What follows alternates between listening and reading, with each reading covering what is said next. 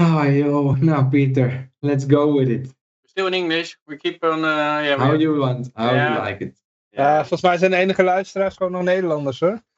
Ah, Oké. Als, als je kijkt naar de, wat er op het rad staat. Garfield, Scorpio, ethically speaking, Pap drinken, pap drinken. drinken. Oh boy. Ja. Oh. Even een drankje. Mhm. Ja, ja, ja. Nou, ik vind, Zuiper, toch, ik is dat vind eigenlijk. het toch heel wat dat wij het zo lang hebben volgehouden weer. ja, ja, ja. Maar op een gegeven moment ga je het wel... eh, Het oh was ja. wel een leuke aflevering, Peter. We hadden op een gegeven moment hadden we, we begonnen met de community coins. Mhm. Met eh, de E-gulden en de Aurora coin. Toen hadden we. En de Duitse E-mark is voorbij gekomen. En nog Zijn een niet aantal. alle coins eigenlijk community coins?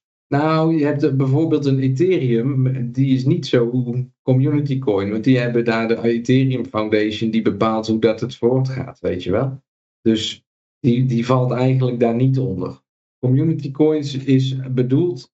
eh, de- de- die, die richten zich op één specifieke community. En is niet zozeer wereldwijd. Maar meer bijvoorbeeld op Nederland, IJsland, Duitsland.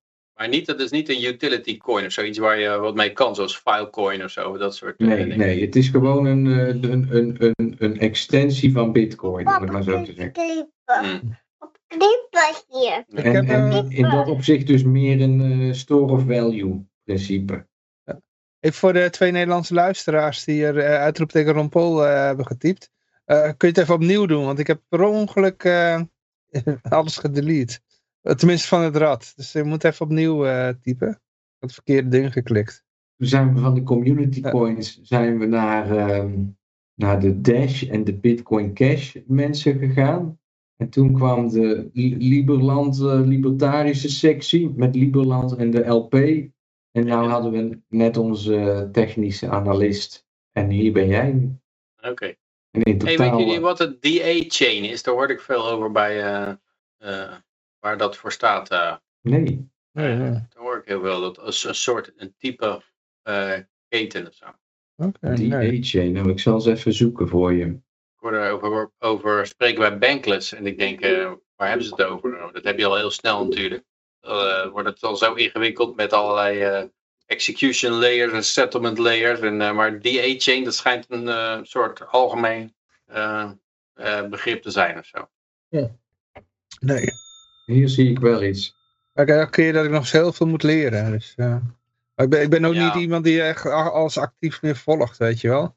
Ik Ja, denk maar- dat ze data alternative chain en dat het een soort second layer eh, be- bedoeld is. Zou dat kunnen? Ja, dat verhaal met Ethereum was nou een beetje dat Ethereum er zwak voor zou staan, omdat eigenlijk die nieuwe upgrades die ze maken, die, die maken het goed voor layer, level, eh, goedkoper voor level 2's.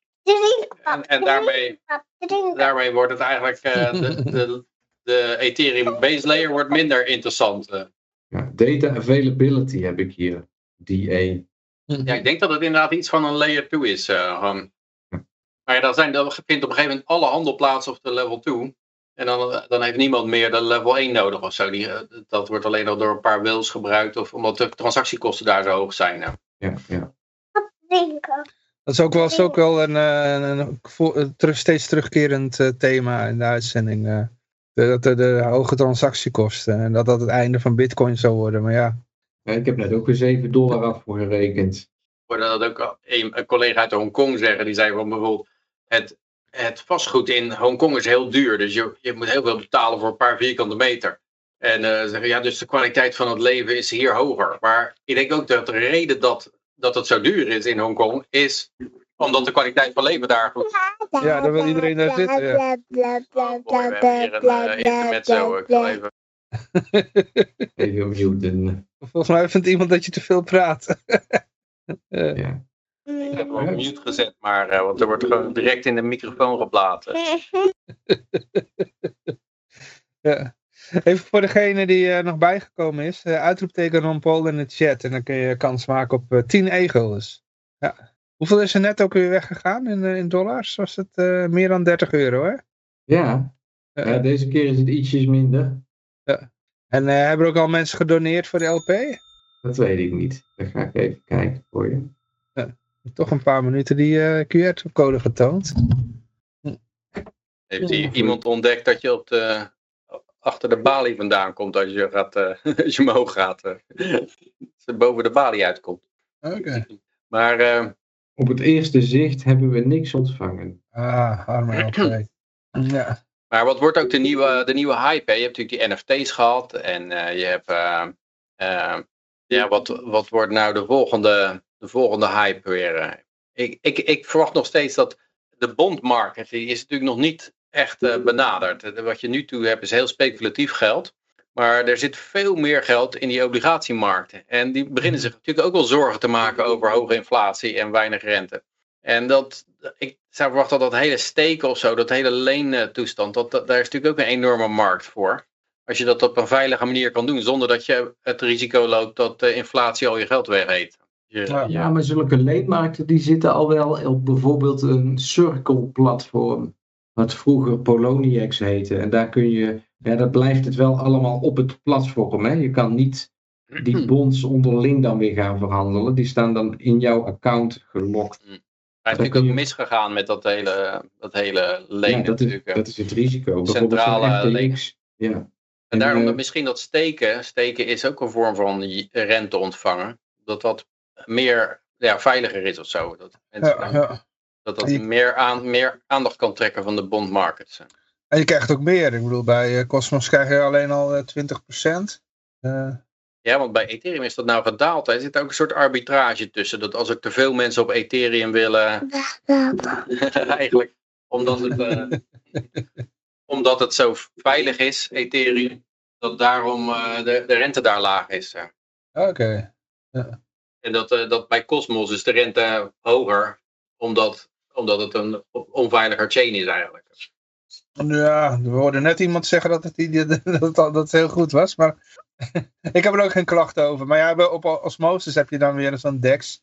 Dan kun je allerlei eh, ja, ter plekke verzonnen coins die, eh, die kunnen voor de 1000 eh, procent rente gaan die dan, eh, of eh, staking reward, eh worden die dan gelanceerd. En eh, als je erin gaat, word je in één keer gerugpoeld. Maar eh, ja, dat hebben ze trouwens nu eh, hebben ze wel iets tegen gedaan hoor. Dus dat, eh, die tijd is alweer voorbij. Maar dat was al een tijdje in het begin, zeg maar. Dus eh, nu heb je wel gewoon serieuze dingen. Meestal allemaal wrapped coins, wrapped Ethereum, wrapped Bitcoin, wrapped Binance coin. Dus, en dan tegenover Osmosis of Cosmos, zeg maar. Of USDT, zeg maar. Ja, het punt is natuurlijk ook dat die allemaal die dingen betalen allemaal rente in de eigen coin. Dus dan heb je wel ook het risico dat als de, de kooi helemaal Terra Luna gaat, dat je, dat je eigenlijk ook nog niks terugziet. Ja, het is altijd, wat is, wat is je alternatief? Eh, als je alternatief is, eh, ja, dat je bij een bank ook enorm risico loopt. Omdat Ja. die allemaal negatief eigen vermogen hebben en, en je geen depositogarantie hebt, eh, Mhm. feitelijk, dan, ja, dan ziet het er in feite niet, eens- niet zo slecht uit meer. Ik denk dat Ja. Dat een heleboel van dat geld is nog wel op zoek naar een alternatief. Eh, want eh, tot nu toe heb je natuurlijk gevist in de markt van hoog risico speculatief eh eigendomsrechtengeld en niet, niet in eh, leengeld zoveel. Tenminste, Ja, wat, er wat er gebeurd is, is eigenlijk misgelopen.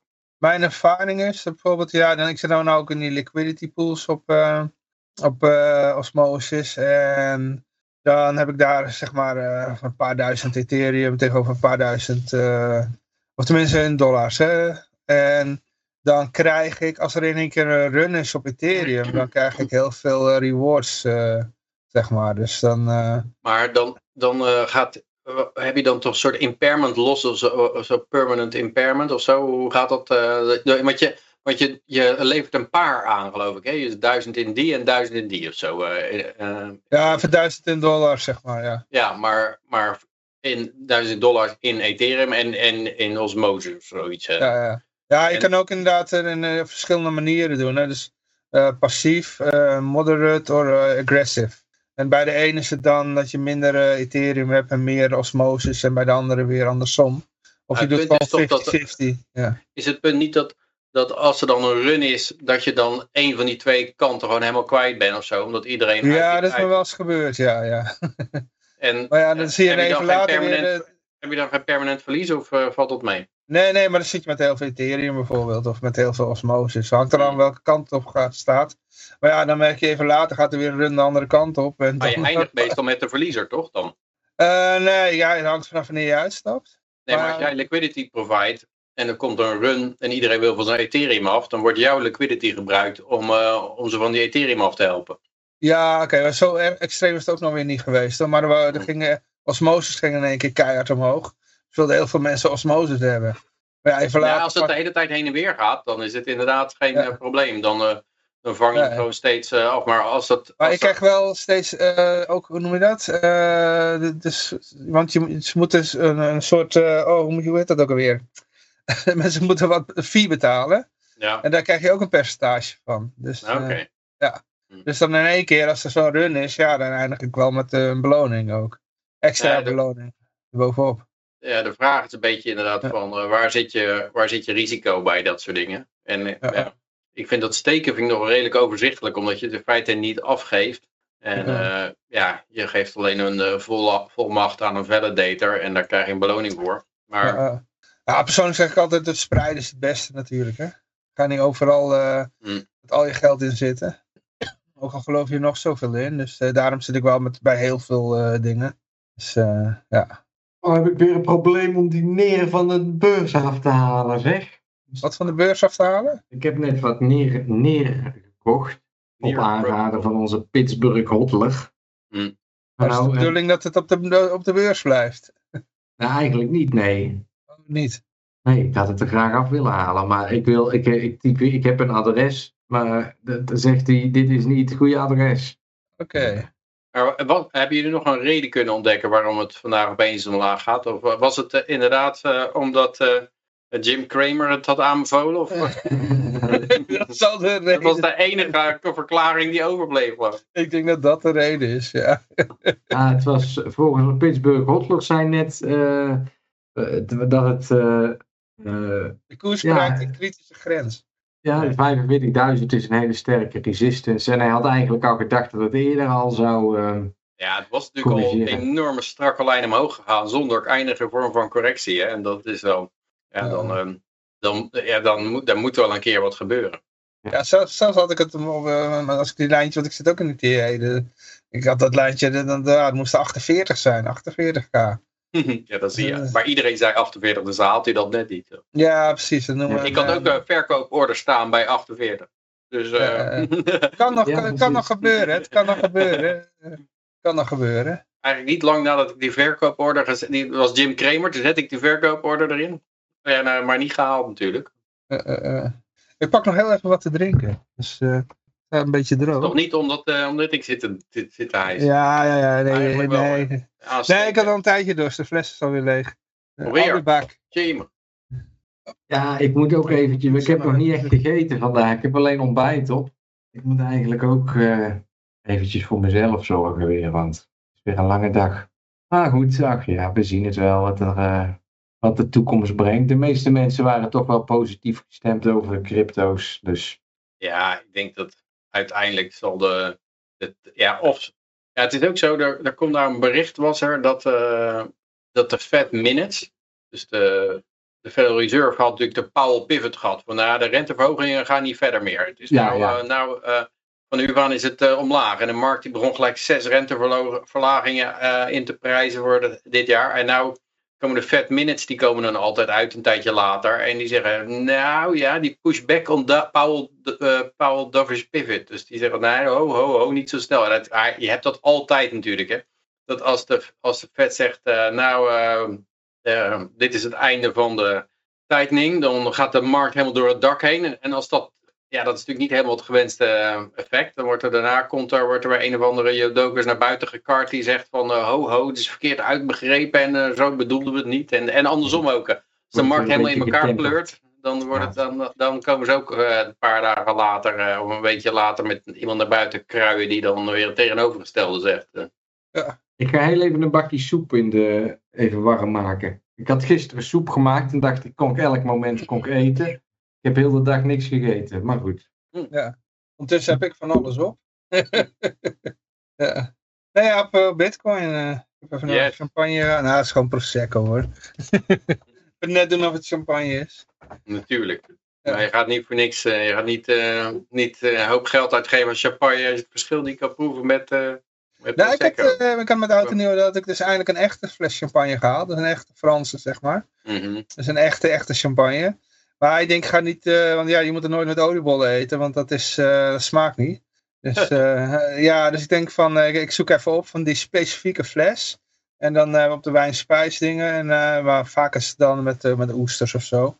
Of caviar. Maar deze is, bij deze specifieke fles waren vette vis werd aanbevolen. Of zachte kazen. Dus ja, dat heb ik dan, hebben we dan gedaan. En inderdaad, dat smaakte heel goed. Het was echt yummy yummy. Ja. En in één keer was die champagne ook echt heerlijk. Ja, ik heb in ieder geval nooit Prosecco ach- achter een pizza pepperoni eten. Dat eh, is ook niet aan te bevelen. dat heb ik net gedaan namelijk. dat gewoon, eh, ja, heet dat, eh, pittige pepperoni had ik op. Dus, ja. Ja, ehm, dus ja, inderdaad, bij deze denk ik ook een visje. Ja, ja goed, ja, dus... de, de, de vraag wat er, of de vet inderdaad dus weer terug gaat eh, komen op die rente pivot. En dan als, ik, ik zag gisteren ook iets vreemds gebeuren.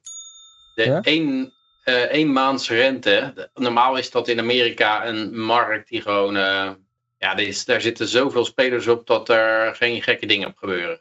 uh-huh. En die ging opeens voor 5% naar 6% toe of zo. Een heel kort vet vingerpiek zo. Boink, boink en Oh, weer nee. terug. Een soort flash crash.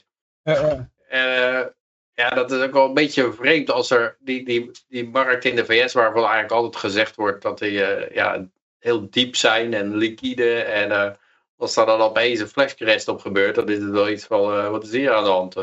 Eigenlijk minder, minder goed dan, dan gedacht. ja, er zit toch minder volume achter dan, dan, dan gedacht eigenlijk, ja. Of kan natuurlijk niet met één order per ongeluk de hele, de hele rentecenten mogen duwen eventjes. Kan het ook een test zijn om te kijken van, eh, wat ze Ja. aan kunnen. Ja, misschien. Chinezen, die denken zo even kijken, bijvoorbeeld één, eh, één maand schuldpapier dumpen, kijken wat er gebeurt. Ja, ja, ja, ja, ja, ja. Is er vast wel iets van plan, denk ik. Eh, Zou Ja, me niet verbazen. Dat schijnt wel een methode te zijn die die grote hedge funds gebruiken, hè, gewoon om even Ja. de markt te testen. Dat ze Ja, gewoon even een eh, dikke order erin eh, gooien. Gewoon even om te kijken hoeveel, wat de uitslag is van, van eh, een bepaald volume. Wat er dan, eh, ja, je weet het natuurlijk, in, in principe kan je het aan het orderboek wel zien. Maar dat or- orderboek, daar kunnen een heleboel fake eh, orders in zitten natuurlijk. Van die, Een beetje van die wash trading-achtige dingen die gelijk verdwijnen als er wat aankomt. Als je dan één keer, boom, zo'n vet vinger erop duwt. Misschien wel interessant om te zien wat er dan allemaal, Ja. ja, wat er dan met de koers gebeurt. Nou, ik zie wel dat de DXY omhoog gegaan is. Dus, Ja. Ja, er zijn natuurlijk ook daar, de dollar die wordt ook weer sterker nu. Nu de pleuris uitbreekt. Ze hebben nou weer een enorme aanslag gepleegd bij een begrafenisstoet in Iran. Hebben ze gewoon weer ehm midden Oh, ja. tussen de mensen massa twee bommen laten ontploffen. Zo. Vandaar. maar, ja, dus dan, ik, eh, ik ben zo terug. Ik moet heel even uitloggen, want er is iets met mijn scherm. Ik moet heel, ik ben zo terug. oh, Oké, ja, ja.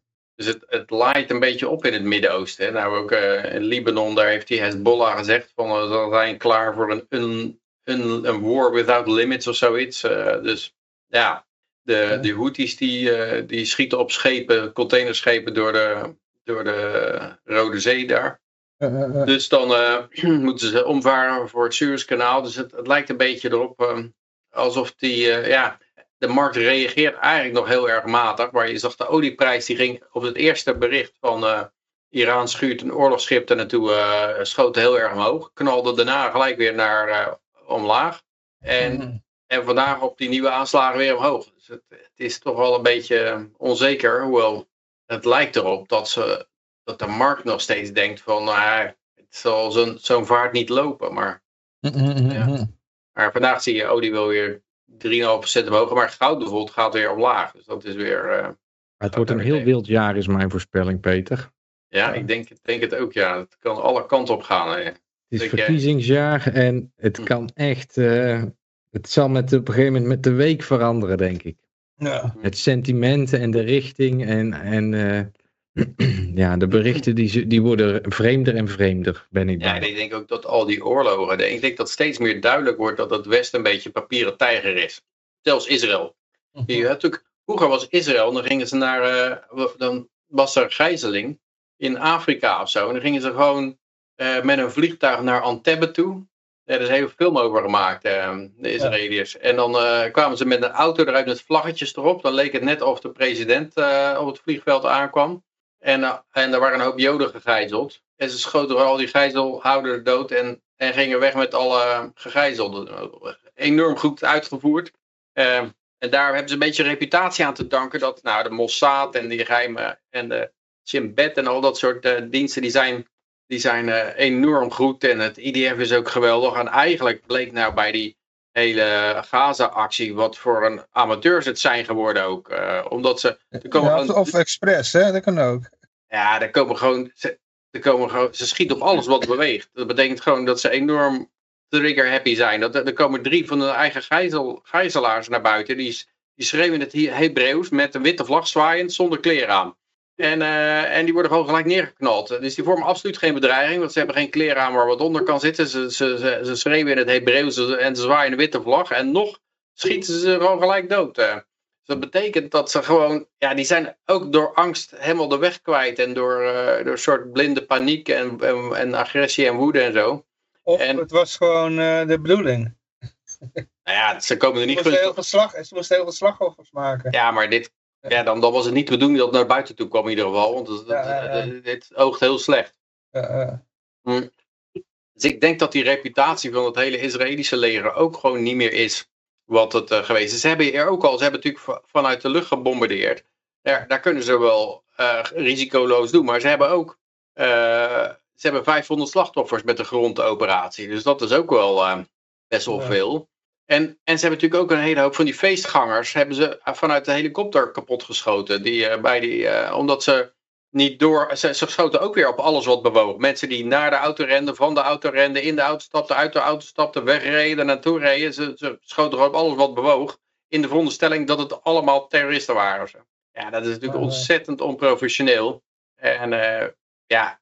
En ik denk dat het Amerikaanse leger is natuurlijk al langer in verval. In de zin dat, eh, ik, zag laatst zo'n filmpje van een of andere transgender van de Space Force. Die zat te vertellen van ja, eh, het, is hilarisch. Met allemaal medailles behangen. En eh, ja, die representeert dan het Amerikaanse, de Amerikaanse Space Force.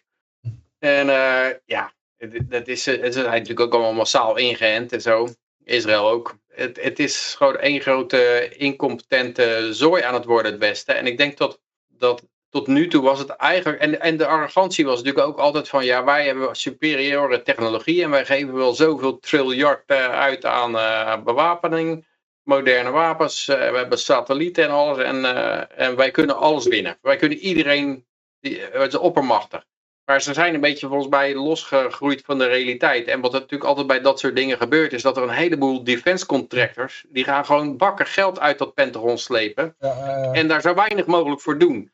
En, en, en als ze een bullshit wapen moeten verzinnen, dat, eh, dat gewoon eh, magnetische resonantie de UFO's eh, neerhaalt, dan, en het kost, ja, het kost een paar miljard, maar dan heb je ook wat.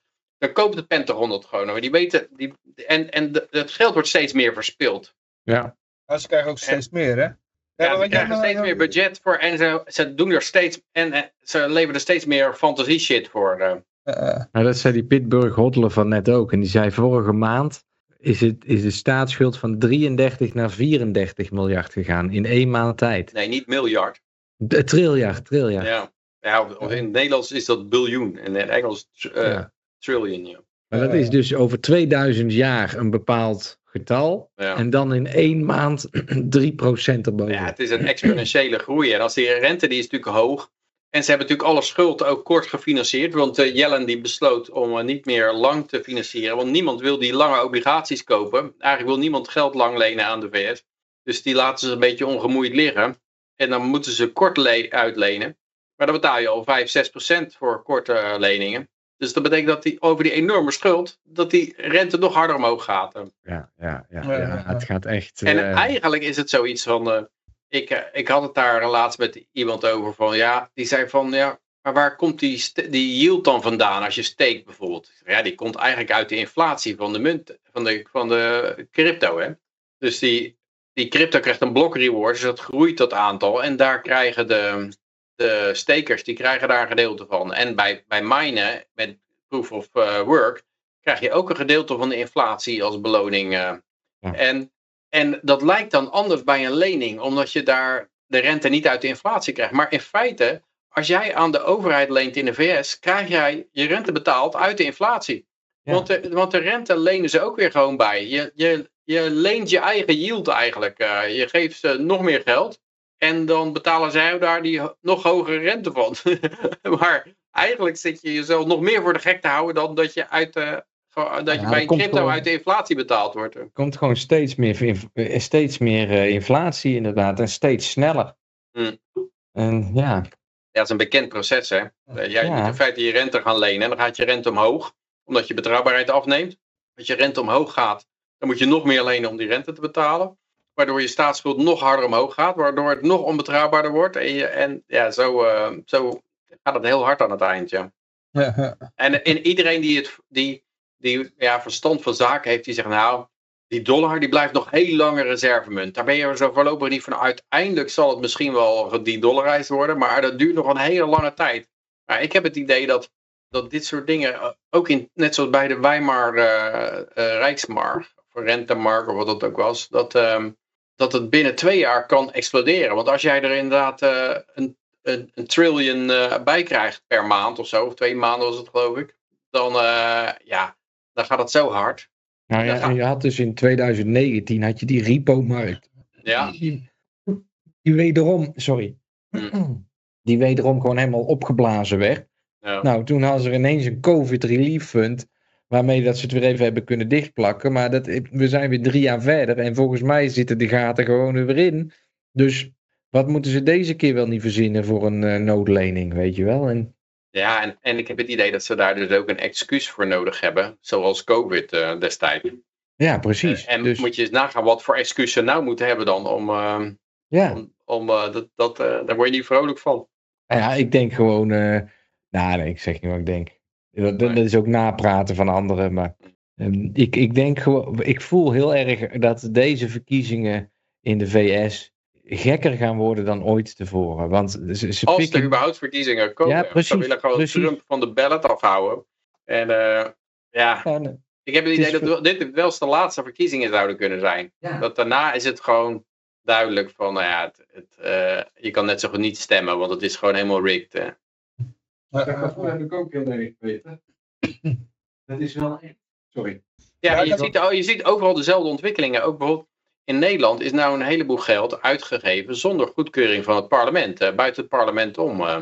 Eh, wa- waardoor Kaag opeens hele goede cijfers had. Dat was een Kaag, de Kaag laat de financiën eh, met, minder staatsschuld achter. Maar er is gewoon een heleboel geld is er buiten de boeken omgegaan, er buiten het parlement omgegaan.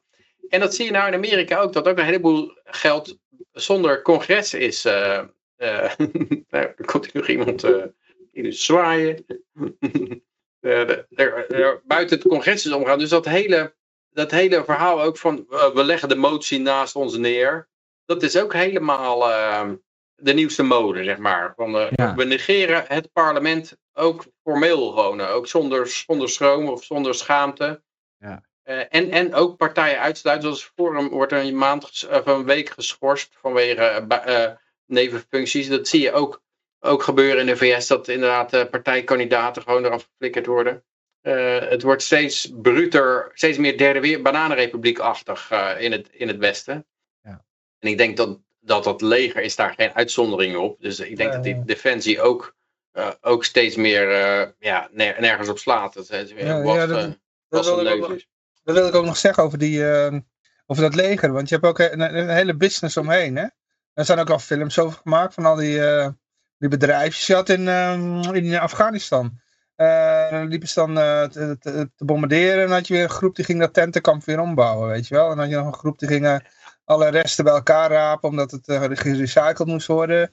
En die, Dat die willen die oorlog... Een benzinestation daar, die dat gebouwd Ja. was voor 5, 5 miljoen of zo. Of, dan denk ik, wat voor benzinestation is dat dan wel niet? Maar maar ook, ook, er werden gewoon kookcursussen gegeven of zo. Of eh, als, jij, als jij maar enige connectie hebt met dat hele circuit. En eh, ja, wat kan jij doen? Ja, ik, eh, ik geef kook- kookcursussen. Geen probleem. Dan ge- dan geef je nou kookcursus in Afghanistan. En daar word je dik voor betaald. Maar wat ik wilde zeggen is van, kijk, die, al die mensen die daar dus verdienen aan zo'n oorlogsoperatie, die willen dat die oorlog zo lang mogelijk duurt. Want dan hebben ze een, een bron van inkomsten. Ja, En als je merkt dat hele Pentagon is eigenlijk omgeven met dat soort ja. bedrijfjes en eh, operaties en eh, dingetjes. Ja, dan snap, je wel, dan snap je wel waarom die oorlogen zo lang duren. Ja, waarom plus- 20 jaar En dan, duurt, dan snap je ook waarom bij die, pen, bij die Afghanistan papers bleek ook dat er enorm gelogen werd over de, de werkelijke situatie. Ja, dat zie je nou in de, in de Oekraïne zie je dat natuurlijk ook. Dat Mhm. er wordt enorm gelogen en eigenlijk weet men dat wel. Maar iedereen zit, is aan de teken ook. Dus niemand. Niemand heeft zin om daarvan te zeggen van ja jongens, er klopt helemaal geen zak van. Het, de situatie is heel Ja. anders. En ik denk dat wat dat betreft, dat die, dat Ja, die maar- Russen veel leaner en meaner zijn. En, en zelfs in het Midden-Oosten, denk ik, die, die Arabieren, dat is natuurlijk tot nu toe allemaal eh, verliezen geweest en zo. Die, die worden overal in de pan gehakt. Ja. Maar het zou, ik zou er niet gek van opkijken als, als dat ook anders gaat uitwerken. Nou, eh, ik denk dat die Israëliërs zwaar hun hand zitten te overspelen met... eh, ja, niemand kan ons wat maken, ook niet als wij er 20.000 eh burgerslachtoffers eh, eh, doodmaken. Ik denk dat ze dat, dat, ze dat niet, goed, niet goed inschatten. De hele, die hele oorlogsvoering shit is gewoon helemaal veranderd. Het is, zo, het is sowieso asymmetrischer geworden. In de zin dat, dat je met drones en kleine goedkope wapens gewoon enorme scheepsroutes plat kan leggen. Maar ik denk al die, die, die, die gasten die, wat in Afghanistan, hè, dat ze die zogenaamde trainingskampen moesten kapot bombarderen. Terwijl daar helemaal niemand zat te trainen. Maar Ja. dan konden ze in de boek, dan konden ze weer tegen de pers zeggen, "Hè, we hebben weer de Taliban gebombardeerd. Ja, Maar er waren natuurlijk allemaal locals die daar mee eh, helpen, weet je wel. Die verdienen dan weer een, eh, een paar centen bij. ja. En zo gaat dat daar, weet je wel. Ja, zelfs die zien geen eind, graag, graag liever geen einde aan die oorlog waarschijnlijk. Nee, want die hebben een mooie het, bron van inkomsten. Die bouwen ergens een tentenkamp en dat wordt dan... eh, ja, dat was ook... Wie zei dat nou? Dat er gewoon een kudde schapen gebombardeerd werd in Afghanistan. Zo, dat, was, dat was Ja, dat is, wel Ja. iemands bron van inkomsten. Ja, nee, dat, dat, dat, dat is nog erger dan dat je gooi het dan, flikker het dan gewoon op een berg of zo. eh.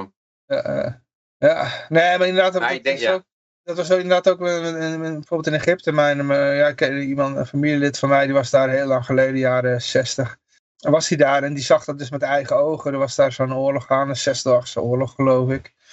En die was daar toevallig en die zag dus al die Egyptenaren daar met hun hele, met al hun wapens daar voorbij trekken en richting, de, de, richting het front. Maar ondertussen ze werden, werd eigenlijk eh, alles verkocht wat los en vast zat aan die trucks.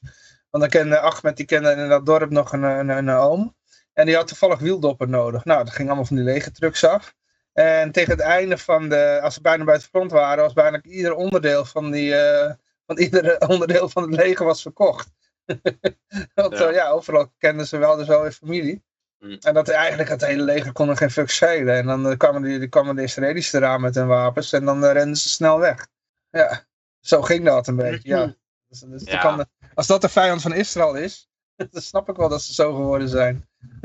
Ja, ik denk dat het in heel veel oorlogen zo gebeurt. eh, Ja, eh, dat, eh, er zijn natuurlijk een heleboel mensen die, ja, die, eh, die zal het een worst wezen door wie ze geregeerd worden. Als het enigszins binnen, Ja. de, binnen de grenzen blijft, zeg maar. Als je maar een hoop geld verdient, dan, eh, ja, dan, eh, en, en dat betekent gewoon dat je gewoon wapens verkoopt of alles wat je in handen krijgt verkoopt. En, eh, en dat zal nooit anders geweest zijn. Ik denk, ja, dat zag je al bij, de, bij, bij die, hoe heet het ook weer, Hogan's Heroes. Dat ging over zo'n zo'n POW-camp. Mhm. En daar, dat was dan tijdens de, de Duitse bezetting van Frankrijk. Maar dat was ook al heel erg van, eh, ehm, ja, eh, we stelen hier wat, we jatten daar wat, hier wordt gesjoemeld. Het was één, gro- één grote sjoemelbende. Wat het natuurlijk altijd in elke oorlog eigenlijk, in elke bezetting is. Het is gewoon één grote sjoemelbende.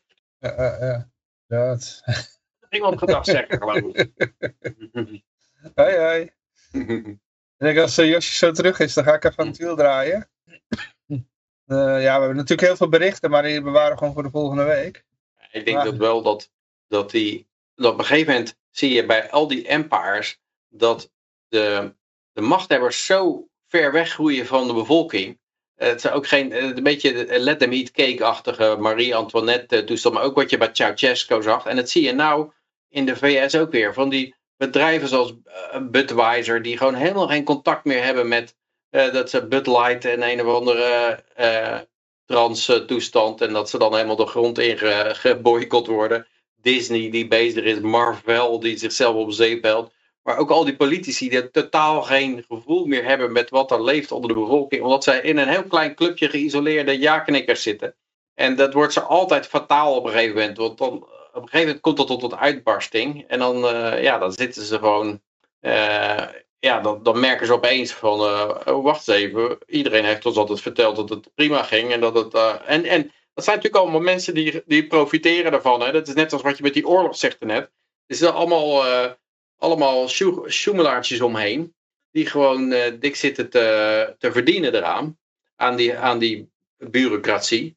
En die, die hebben dan ook het, het idee, weet je, dan zeg ik tegen die machthebbers dat ze enorm geliefd zijn. En dat het allemaal geweldig gaat. En eh, ja, dan, eh, dan eh, gaan ze geheid het schip in. Want op een gegeven moment dan eh, is het de rubber meets the road natuurlijk. Ja, ja.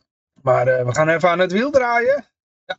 En dan, eh oké. Dus je kunt nog heel even snel uitroepteken Ron Paul in de chat typen. En dan, dan gaan we kijken wie de winnaar is. Even kijken. Hoppakee. Wacht even voordat ik het even zo doen. Ja. Dus nu kan het nog even. Straks niet meer. Josje, jij had hem ook in de gaten? Of is vrij groot. Ik zal dat even allemaal, kijken voor je. Hoppa. gaan we nu draaien. 3, 2, 1. Hoppakee.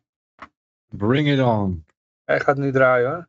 Oh, oh, oh. Is dat de King of Conspiracy? Eh, ja. Dus vertel jij het Hmm. maar. Wil, wil jij ze hebben of eh, Nou, dat Oké. draaien we naar volgende week maar.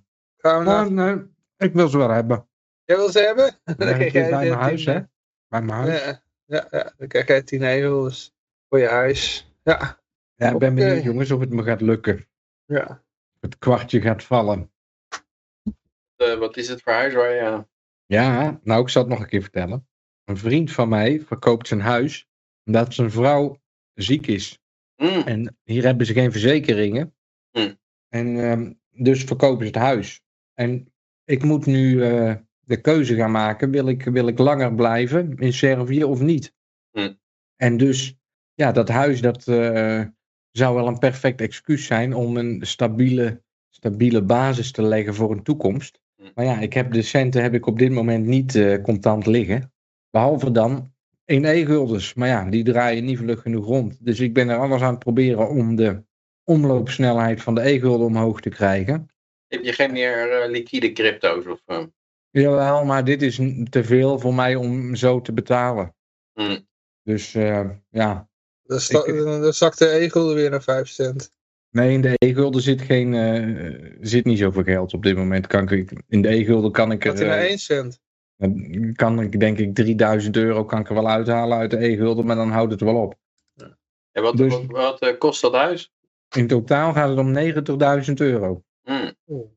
Nou, ik heb wel wat, ik heb wel wat spaargeld van mezelf. Maar ik ben nou met een eh, videoserie begonnen. En dan hoop ik toch eh, mensen te vinden die, eh, ja, de, de, er ook wel... Kijk, als ik hier een huis koop in de buurt van Lieberland, met de hulp van allerlei mensen, dan maak ik er gewoon een community huis van, snap je? En als je dan een keer naar Lieberland wil, nou, dan heb je een plek om te slapen en dan, dan kan dat gewoon. Dus met dat in het achterhoofd, plus het hele verhaal wat ik probeer te bouwen, dat Your Children Live On, en, en ik zie daar wel toekomst in, alleen ja, het heeft ook een bepaald risico om je maar te blijven uitspreken. En ik doe dit nou tien jaar. Ik heb heel veel andere mensen geholpen met van alles en nog wat. En nou heb ik het een keer zelf nodig, dus ik heb zoiets van, eh, er was vandaag ook iemand bijvoorbeeld in de show, en die heeft ook zijn huis gefinancierd gekregen met crypto. En toen ik dat verhaal hoorde, dacht ik, ja, waarom zou je het eigenlijk ook gewoon niet gaan proberen om dit te doen? Ik geef gewoon e-guldens terug. En als ik, als ik een huis koop met e-guldens, zoals ik het dan uitspreek, nou, volgens mij kan dat alweer best wel een eh, trigger geven om de mensen in Nederland ervan te overtuigen dat het misschien toch allemaal niet zo'n onzin is waar ik, in, eh, waar ik mee bezig ben. Ik weet in ehm, Noord-Cyprus kan je gewoon eh, een huis met crypto kopen van de developer. Hè? Ja, maar zou ik die Dat is e-guldens wel- ook accepteren? Nee, dan moet je bitcoin eh kopen. Ja, maar het punt is natuurlijk dat, eh, dat je geen liquiditeit hebt om je eigen guldens naar bitcoin te swappen. Ja, nou, er zit ongeveer 3000 euro nu in de markt. Die kan ik eruit halen. Er, er draait in de e-gulden ongeveer 100 euro rond. Maar ja, Hm. ik kan niet zo ineens 90.000 euro toveren. Snap Nee. je? Dus dat, eh, dat is gewoon lastig. Maar ja, goed, het is een uitdaging. En een uitdaging is op zich niet verkeerd. Daar, eh, En wil je het eventueel ook lenen? Of, eh, wat er Met geld? Is, ja, is daar helemaal geen markt voor een lening daar?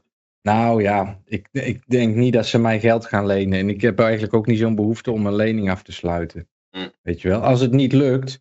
Ik heb bijvoorbeeld wel genoeg geld om een ander huis te kopen. Hm. Maar dan hang ik er wel een soort van conclusie aan van nou, ik ben nou al tien jaar bezig. Er, er, er zit totaal geen, eh, ja, het, ik noem het zelf proof of community, snap je? Er moet op een gegeven moment, mo- moeten er ook mensen zijn die het ondersteunen. Ik kan het niet allemaal in mijn eentje doen.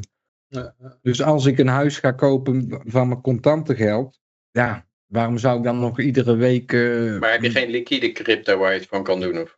Ja, nou, maar dan moet ik een ander huis kopen. Ik heb niet zoveel geld Nee. dat ik dat huis kan kopen. Dan, dus ja, dat is een beetje nu de crossroads van 2024 voor mij. Mm. Gaat het lukken? En dan wil ik het gewoon doorzetten allemaal, dat verhaal. En ik heb eh, ja, duizenden en ideeën over wat er allemaal nog moet gebeuren. Maar En het is ook hij- wel zo, je wil natuurlijk eh, ook niet dat je een huis moet kopen en dat je daarna weer moet gaan werken. Omdat, eh, je Nou ja, ik werk eh, met, crypto, eh, eh, omdat je niet meer genoeg crypto hebt om werkeloos te zijn. Ik werk, om, ja, nou in zekere zin. Ik werk, eh, ik zie wat ik doe als werk, snap je? Ja, eh, eh, Ja, en de punt is ook een beetje van... ehm ehm, oh, eh, wat gebeurt hier alweer? Ehm wat zou ik nou weer zeggen? En oh, nog één klein dingetje. Ik, ik geef er gewoon e-gulders voor terug. Op een dag gaan die Nederlanders gewoon ermee aan de slag. Daar blijf ik van overtuigd. Dus het, het- ik heb ook een goede deal gewoon, denk ik. Dus het is niet dat ik loop te bedelen, maar... eh, eh. Ja, ik Ja. moet het ook nog even, eh, even doen. Dus, eh, maar dat, eh, daar hebben we nog wel over. eh, Want tot hoe lang loopt het? Maar ja, dat huis staat nog steeds te koop. Het is op dit moment januari en er zijn niet echt kijkers.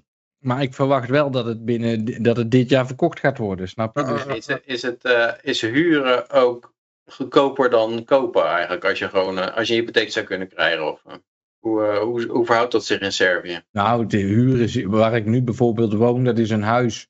Dat zouden ze aan mij wel kunnen verkopen voor eh 25.000, eh, 30.000 euro. Hm. Dat is een appartementje. En dat huur ik nu voor 140 euro per maand. Dus ja, dan moet je zelf even die berekening maken. Op dit moment ben ik blij dat ik mijn, eh, mijn centen altijd nog in de crypto heb gehouden. Ja. Maar dan, ik denk wel dat als het, de volgende, als het dit jaar omhoog gaat, hè, dan eh, verkoop ik een groot deel van mijn crypto. En dan ga ik inderdaad dan ga ik een lekker moestuintje aan, aanleggen. En dan eh, ben ik aan het werk op mijn eigen land. In plaats Hmm. van dat ik hele dagen loop te vertellen over hoe dat ik denk dat de wereld eruit moet zien. Weet je wel? En dat, dat is dan ook een uitkomst. Maar dan kan je nog steeds laten zien. Zeg. maar. Er zijn ook een heleboel van die, zo van die prepper-kanalen die helemaal laten zien hoe ze off the grid leven. Van hun eigen, eigen energievoorziening en hun eigen, eigen eh, moestuintjes. En, eh, Ja, nou, nou ja, goed. Kijk, ik zou zelf veel liever, want ik ben elke dag best wel wat uren bezig om eh, ja, de video's die ik interessant vind allemaal af te gaan. Daar gaat gewoon tijd in zitten. En ja, ik moet op een gegeven moment de keuze maken, heeft het dan een toekomst? En misschien was ik dan wel een paar jaar te vroeg. Nou ja, oké. Daar, daar vind ik helemaal niet erg om toe te moeten geven, weet je wel. Maar Hm. ja, ja, bij, bij dat soort dingen. Het is altijd een probleem als je inderdaad als je te vroeg bent ook. Ik, ik, ik, zal laatst, ik heb 14 jaar geleden had ik contact met die Ilya Sutskever, die, eh, die eh, gast eh, van de, de Chief Financial Officer van OpenAI, van ChatGPT. Mhm. Of de Chief Science Officer, geloof ik. En, ehm, en ik zat 14 jaar geleden, toen zat ik tussen twee banen in. En toen zat ik zelf zo'n large language model te programmeren op mijn grafische kaart. En eh, het leek mij helemaal te gek. En ik, ik, was, ik zat een beetje on- te onderzoeken wie daar nou eh, mee bezig was in de wereld. En, wie daar, en, en dan kwam ik in contact met hem. En eh, 14 jaar geleden dus eh wij lopen e-mailen erover. En hij, is, hij heeft natuurlijk 14 jaar lang doorgebuffeld met zijn, eh, met zijn implementatie. Om daarna met dat eh, eh, ChatGPT te komen. nou, Maar eigenlijk ben je gewoon, dus dan ben je 14 jaar te vroeg voor dat eh, zo- Ja. eh, zoiets eh, doorbrengen. En dat is, dat is denk ik met veel crypto toestanden ook zo. En goud en, en er zijn natuurlijk een heleboel dingen waarvan eh, iemand die gewoon logisch nadenkt, die denkt van oké, uiteindelijk gaat het mis met het monetaire systeem. Dus dan moet er een alternatief zijn en dat alternatief wordt heel veel waard. Maar je, als je te vroeg bent, dan, dan zit je met het probleem, zeg maar, als je, als je het Romeinse Rijk had gezegd van toen Caesar crossed the Rubicon, zeg maar, over de Rubicon en niet, eh, zo, van, niet demobiliseerde, kon je eigenlijk zeggen van, oké, nou is het afgelopen, want nou wordt het een empire en nou uiteindelijk wordt het, eh, loopt, gaat het failliet en schulden gaat aan en, en eh, militaire overstretchen en, en short de denarius. Zeg. Dus eigenlijk had je dan in, in je voor, de- voor Christus al kunnen zeggen short de denarius. En dan had je er wel 350 jaar naast gezeten, want, want die denarius die ging uiteindelijk pas 350 jaar later eh, door het putje heen. Ja. En, en tussendoor was hij natuurlijk nog de, de, de currency of the realm, zeg maar, van het Romeinse empire. Dat, dat won nog een hele tijd aan reputatie voordat het uiteindelijk ten onder ging. Ja. Ja. En ik heb het idee dat, dat, dat, dat vind ik ook een van de moeilijkste dingen die in te schatten is van die, van die hele empire shit. Je weet dat die dollar toast is. Je weet dat die euro toast is. Eh, net zoals het Britse pond. Weet je eigenlijk dat het afgelopen is. Maar het kan nog een hele lange tijd duren na het empire voordat het werkelijk ten onder gaat. eh. en en Ja. ja, dat, dat kan je niet op een menselijke levenstijdschaal kan je dat niet goed inschatten. Als jij er, zelfs als je er 20 jaar naast zit, dan is het al heel goed. Maar dan, dan met 20 jaar daarnaast kan je al als, met een weddenschap al, al vreselijk mislopen. Als ik 60 ben bent dus, dan, eh, en je houdt het vol, dan kan je zou je 80 kunnen cashen. Als je 80 jaar oud bent. En dan heb je er niks meer aan, want dan heb je het al moeten verkopen, al je, al je hedges. Omdat je tussen je Ja. 60 en je 80 al wat geld nodig had. Ja, en ik heb dus eh, in 2014 verloor ik mijn bankrekening. En sindsdien heb ik dus crypto gebruikt om eh, van te leven. En ik heb overal met veel plezier met iedereen zijn spulletjes gekocht. En weet je wel, daar heb ik helemaal geen punt gevonden. Ja, nu kom ik dus inderdaad op het punt van wil ik in Servië blijven of wil ik teruggaan? En ik kan hier, ik heb nog steeds gewoon de centen om eh, een huis contant meteen te kopen. Dat kan ik doen en dat, vind ik dus ook prima. Maar dan, vind ik, dan moet ik wel daarna een beetje de conclusie trekken van, nou ja, ik heb het tien jaar geprobeerd. Ik heb geen significante steun eh, mogen ontvangen. Van, van mensen die geloven in wat ik doe en die zeggen van, nou, we zien daar brood in, want eh, bijvoorbeeld een e-gulden gaat ooit gebruikt worden als bitcoin van Nederland. Nou ja, oké, dan koop ik een huis en dan ga ik op het platteland een klein eh, boerderijtje runnen en dan eh, hou ik het ook wel prima vol, weet je wel. Maar dan ja, is dat de uitkomst. En dan, eh, ja, ik, ik, nogmaals, ik denk bijvoorbeeld, ik, als ik dan bijvoorbeeld naar een, een, LP eh, kijk en ze zeggen dan van ja, we zien de, weet je wel, ik, ik, ik, bied, ik bied mezelf gewoon aan als promotor van het libertarisme, om het maar zo te zeggen. En ze, ze hebben er gewoon geen zin in om erin mee te gaan. Ja, oké, nou ja, dan niet, weet je wel. Dan, dan, dat is ook goed, maar dan, dan eh, moet ik de conclusie trekken van nou, dan ga ik iets anders doen. Dus dat is een beetje de keuze die ik dit jaar aan het maken ben. Wat, wat gaat het worden? En ik laat het wat dat betreft gewoon over aan de vrije markt. Ik heb een aanbod gedaan. Ik denk dat dit een, eh, een goed aanbod is, waar iedereen beter van wordt. En als het niet ingevuld wordt, nou ja, dan, dan los ik het zelf op en dan ga ik in mijn eentje verder. Nou, slaap. Nou, slapen doen? Ja. Ja, precies. Dat slaap. Eh, eh, Maar dag publiek. doei, doei. Nou, bedankt. Eh, eh. Ja, ik denk dat, het, eh, ja, dat je er niet op moet rekenen dat het eh, ja, in, je, in jouw levens eh, ja, tijdhorizon allemaal al gaat gebeuren. Want dat, dat, de, eh, ja, Nou, maar wacht even, Peter. Vijf jaar geleden was het al zover. Hè? Toen ik op het podium stond bij Liberland, heb ik die keuze gemaakt om er niet eh, in mee te gaan. En ik denk nog steeds dat ik daar een goede keuze in heb gemaakt, omdat ik er dus ja, niet sterk genoeg was om daar eh, tegenkracht op te geven. Dan was ik gewoon een puppet geworden, om het maar zo te zeggen. Dus ik heb die kans wel degelijk gekregen en ge- ge- gehad. En maar daar hoe heb ik... doe je die kans? Nou, ik ben toen een keer op televisie geweest. Mhm. En dan moet je die, die documentaire even terugkijken. En dan moet jij je voorstellen dat ik op dat moment 1 miljoen e-guldens naar Liberland overmaak.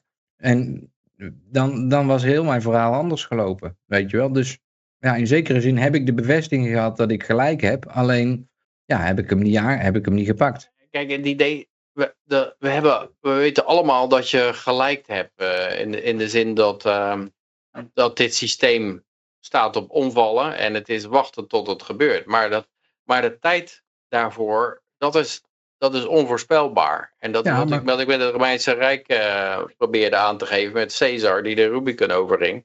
Maar daarom zeg ik, eh, mijn verhaal kan het versnellen. Snap je? En, en dat moet je willen zien of niet. Maar Ja, dat vraag ik me inderdaad wel, wel af hoor. Of, of er iets is wat het, wat het, waardoor het te versnellen is of zo. Dat het niet gewoon allemaal zijn eigen tempo heeft. En, eh, Ja, ja. Want eh, eh, dat, dat wordt, ik denk dat ook veel mensen dat met een oorlog denken. Dat, dat zo'n eh, zo'n Poetin denkt bijvoorbeeld van nou, weet je wat, ik kan ze nu, ze zijn verzwakt, ik kan ze een flinke klap uitdelen. En dan, gaat het, dan vallen ze sneller. En ik vraag me af of dat, of het nou werkelijk, of dat nou werkelijk sneller gaat. Maar, ja, maar ik, ik geloof heel die oorlog al niet. Om het maar zo te zeggen. nee, maar ik denk ook dat je gewoon bij, bij zo'n bij zo'n eh, oorlog eh, toestand, dat je gewoon ook achteruit kan gaan zitten. Dat is ook zo'n meme van eh, sitting back and watching things collapse. Want het is intern is het doorgerold. En als jij van buitenaf druk aanbrengt, dan, dan hou je het alleen maar beter bij elkaar, laat ik, zo- laat ik het zo zeggen. Terwijl als je het laat rotten, dan gaat het alleen maar, alleen maar harder. Het is zelfs een argument te zeggen dat, dat, dat zo'n aanslag op Israël, dat dat de zaak langer bij elkaar houdt dan, dat, dan het bij elkaar zou zijn gebleven zonder zo'n aanslag. Ja, Omdat het al op, op instorten stond. En nou opeens krijg je weer solidariteit en iedereen die bij elkaar eh, trekt om... eh, Ja, dat is dus de- precies mijn punt. Want zolang dat je dus maar mee blijft doen in het verhaal wat ze jou aanbieden, ja, dan, dan kunnen ze dat verhaal blijven vertellen. Maar je moet zelf een verhaal maken. Je moet er zelf iets mee maken en dan maak je een kortsluiting die niet gepland was. En daarom ben ik dus ook blij dat ik vijf jaar geleden nee heb gezegd. Want dat verhaal was al helemaal ingecalculeerd. Zij wisten al precies hoe dat zij het, eh, mij, mij in de teugels konden houden. Snap je? Dus ja, maar ja, goed. Het is, je zal het nooit weten. Want eh, het is gelopen zoals het is gelopen. Maar ik sta wel een beetje op het punt om te zeggen van, nou ja, er- er er komt zoveel bij kijken om dit te doen. En ehm, het is best wel een risico wat je neemt. Dus ja, waarom, waarom ik? Waarom zou ik het dan doen? Dan laat iemand Hmm. anders het maar doen. Dan, ga ik inderdaad gewoon lekker naar achter zitten. En dan hoef ik niet te vertellen welk cryptomuntje ik nou weer eh, mee bezig Hmm. ben. Of eh, ja. Dus ja, dat is een beetje. Ik heb het tien jaar geprobeerd. Ik, wil, ik heb geen familie op bijvoorbeeld, daardoor. Hmm. In zekere hoogte, maar ik heb altijd alles. eh, aan, ja, niet aan me voorbij laten gaan, maar gewoon gezegd: ik heb, een, ik heb iets anders te doen dan, eh, dan een gezinnetje maken. Ik ga hiervoor. Nou, Mm. en nu, nu, nu heb ik dus zoiets van: nou ja, als het nou niet eruit komt, op de een of andere manier, ja, dan, eh, ja, dan zie ik het wel. Dan, dan ga ik inderdaad, Mm. eh, en, en koop ik een klein huisje op het platteland en dan heb ik een koe en, en een paar, een paar eh, beetje groenten en dan zit ik hier wel prima. Ja, nee. ja ik, ik zou zeggen, volgens mij is het nog de, de beste manier om te vechten tegen die hele empire corruptie, is in, in, in, inderdaad dat te doen. Gewoon eh, zelfstandig worden en niet het preken of het, eh, het, het, het promoten van dingen of zo, maar gewoon. eh, ik, ik weet nog wel dat ik, dat ik bij mij, bij, toen ik bij Motorola werkte, dat ik ook wel eens zei van. ja, economische bende en schulden en, en, en koop goud en zilver. En eigenlijk was daar niemand in geïnteresseerd totdat ik er gewoon echt goud en zilver kocht. en, en toen was het over, wacht even, hij het is niet alleen maar bullshit wat die, wat die anderen probeert te doen geloven, zeg maar, maar het is iets wat hij, waar hij nou echt op handelt. eh, en dat, dan, Ja, en ik denk maar zo dat, ben ik. Ik heb afgelopen jaar ben ik weggelopen van Liberland, omdat het geen oplossing is. Het gaat de Ja. oplossing niet zijn. Dit wordt gewoon een Ja. 15-minute city, waarin je meer gevangen zit dan waar dan ook. Gewoon Ja. precies hetzelfde. Dus ja, ik, en de vraag is zelfs of het dat, dat wordt. Dat, Ja, dat- precies. Dus, dat, maar, maar, maar dus ik doe dat in zekere zin. Ik volg mm, met. Ik, ik probeer in ieder geval uit te dragen wat ik, eh, wat ik zeg. Maar ja, nou ja, ik zeg Nee, al. maar uit te dragen wat je. Ik denk dat als je inderdaad een huisje hebt en een koe en zelfvoorzienend bent, dat je daar, eh, dat je daar meer, misschien meer effect mee kan hebben. ja, nou, maar dan, daarom. eh, ja, dan, dus hier eh, is het huis. Hier is het huis. Mm. Eh, Ik kan er ook een koe neerzetten. Wat, wat ik ook denk aan wat je zegt over dat, men, dat je mensen pas geïnteresseerd zijn in goud en zilver als je het zelf koopt. Is dat als je zegt van koop goud en zilver, heel veel mensen weten niet eens waar je het moet kopen. Je, je weet dat je, ze weten alleen misschien hoe je een kettingje bij een juwelier moet halen, meer niet. Maar als jij dan eh, ja, met van die gouden munten aan komt zetten, nou ja, eh, Ja, maar er, er is ook iets dat, dat Ja? mensen heel erg bekend zijn met het fenomeen dat, je, dat jij ideeën verkondigt waar je zelf niet in gelooft. eh. Oh, Ja, jee, eh, ja, dat- dat enorme zou nog- saboteur hier. het is een heel groot hoofd nu. ja, ja. dat je, als je, en er zijn, er zijn veel mensen die verkondigen dingen waar ze zelf niet in geloven. Zeg maar het dominee-effect. Dus die Ja, dominees ja, hebben ook ja. vaak, die, die zeggen dan, ja, het gezin is het hoeksteen van de samenleving. En dan, en dan ondertussen worden ze met een prostituee of een, eh, of een, een, een, een, een toyboy ge- room, ja. gepakt in de dark room. En, Ja. en mensen zijn daarvan bewust. Dus mensen, als, als jij zegt van, nou, je moet eh, goud en zilver gaan en zo, dan denken ze, ja, jij wil gewoon dat ik het uitprobeer. En, eh, en, en kijken of het veilig is, zeg maar. En, dat ik een, Ja. eh, en als jij het gewoon echt doet, dan, dan denken mensen van, oh, ja, dat is echt stond aan de knikker bijvoorbeeld. eh. Of, de, of de- eh, misschien moet ik daar echt eens over na gaan denken. Ja, ja. Nou ja, ik eh, geef je daarin gelijk. Maar daarom denk ik dat het een goede vervolgstap is die ik nou aan, die, die ik heb bedacht, zeg maar. En eh, dat het gewoon, weet je, mijn, mijn leven is wat dat betreft van toevalligheden hangt het aan elkaar. En, en bijvoorbeeld een bitcoin begint precies op het moment dat ik op zoek ben naar een nieuwe baan, weet je wel. Dan val Ja. ik in zo'n bitcoin. Of een Liberland, die valt precies op het moment dat ik mijn bankrekening verlies en op zoek ga naar een plek waar ze geen centrale bank hebben. Nou, en zo ja, heb ik nu ineens een aanbod om een huis te kopen ergens.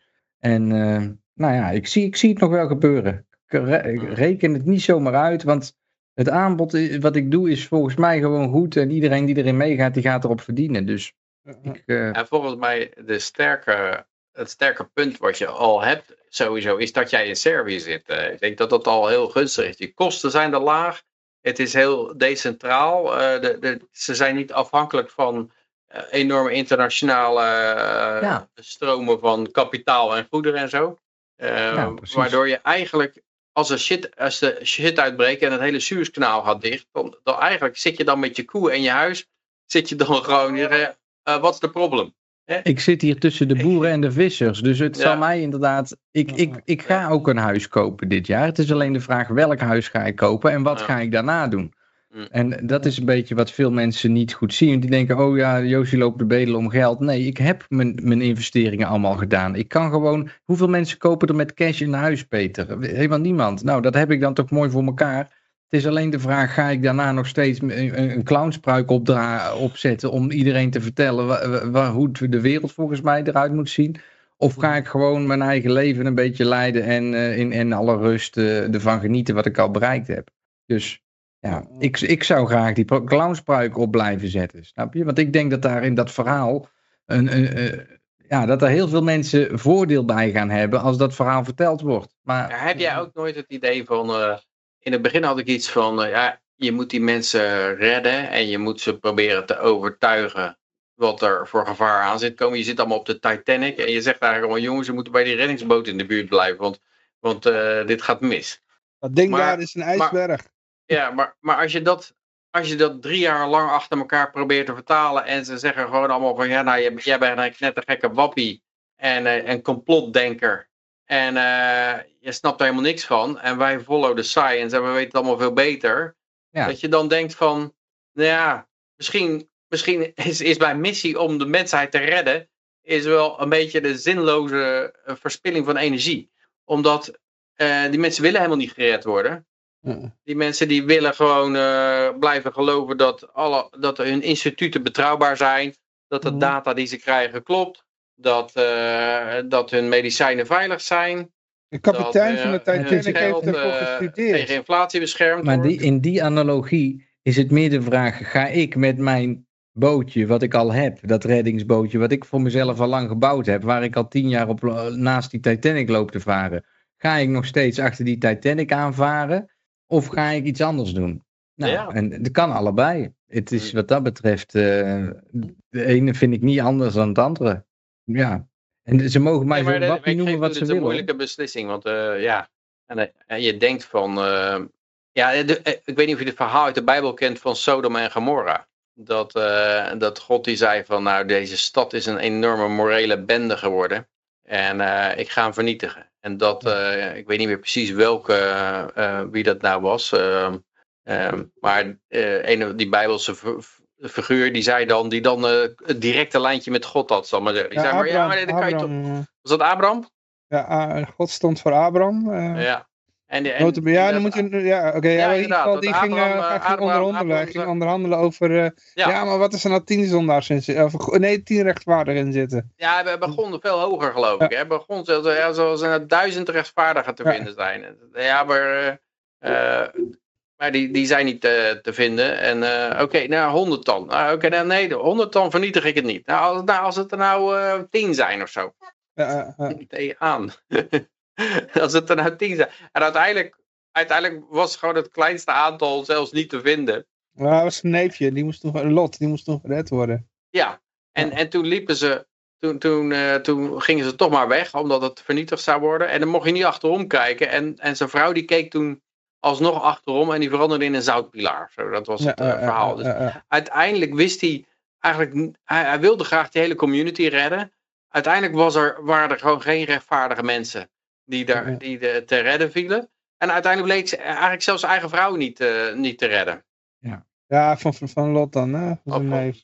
Oh, was van zijn neef. Ja, jij kent Ja. de Bijbel eh, beter dan ik. Ik ben Ja, het eh, verhaal ook, een beetje eh, kwijtgeraakt. eh. Ik heb, ja, nu je het zegt, komt weer naar boven. Ik heb dat Ja. kind eh, inderdaad al meegekregen, ja. Maar, maar het vermogen om andere mensen te redden, of om een samenleving te redden, om, of om om te draaien en op het rechte pad te zetten. Als je ziet, dat, en voor jouw gevoel is het overduidelijk dat het misgaat.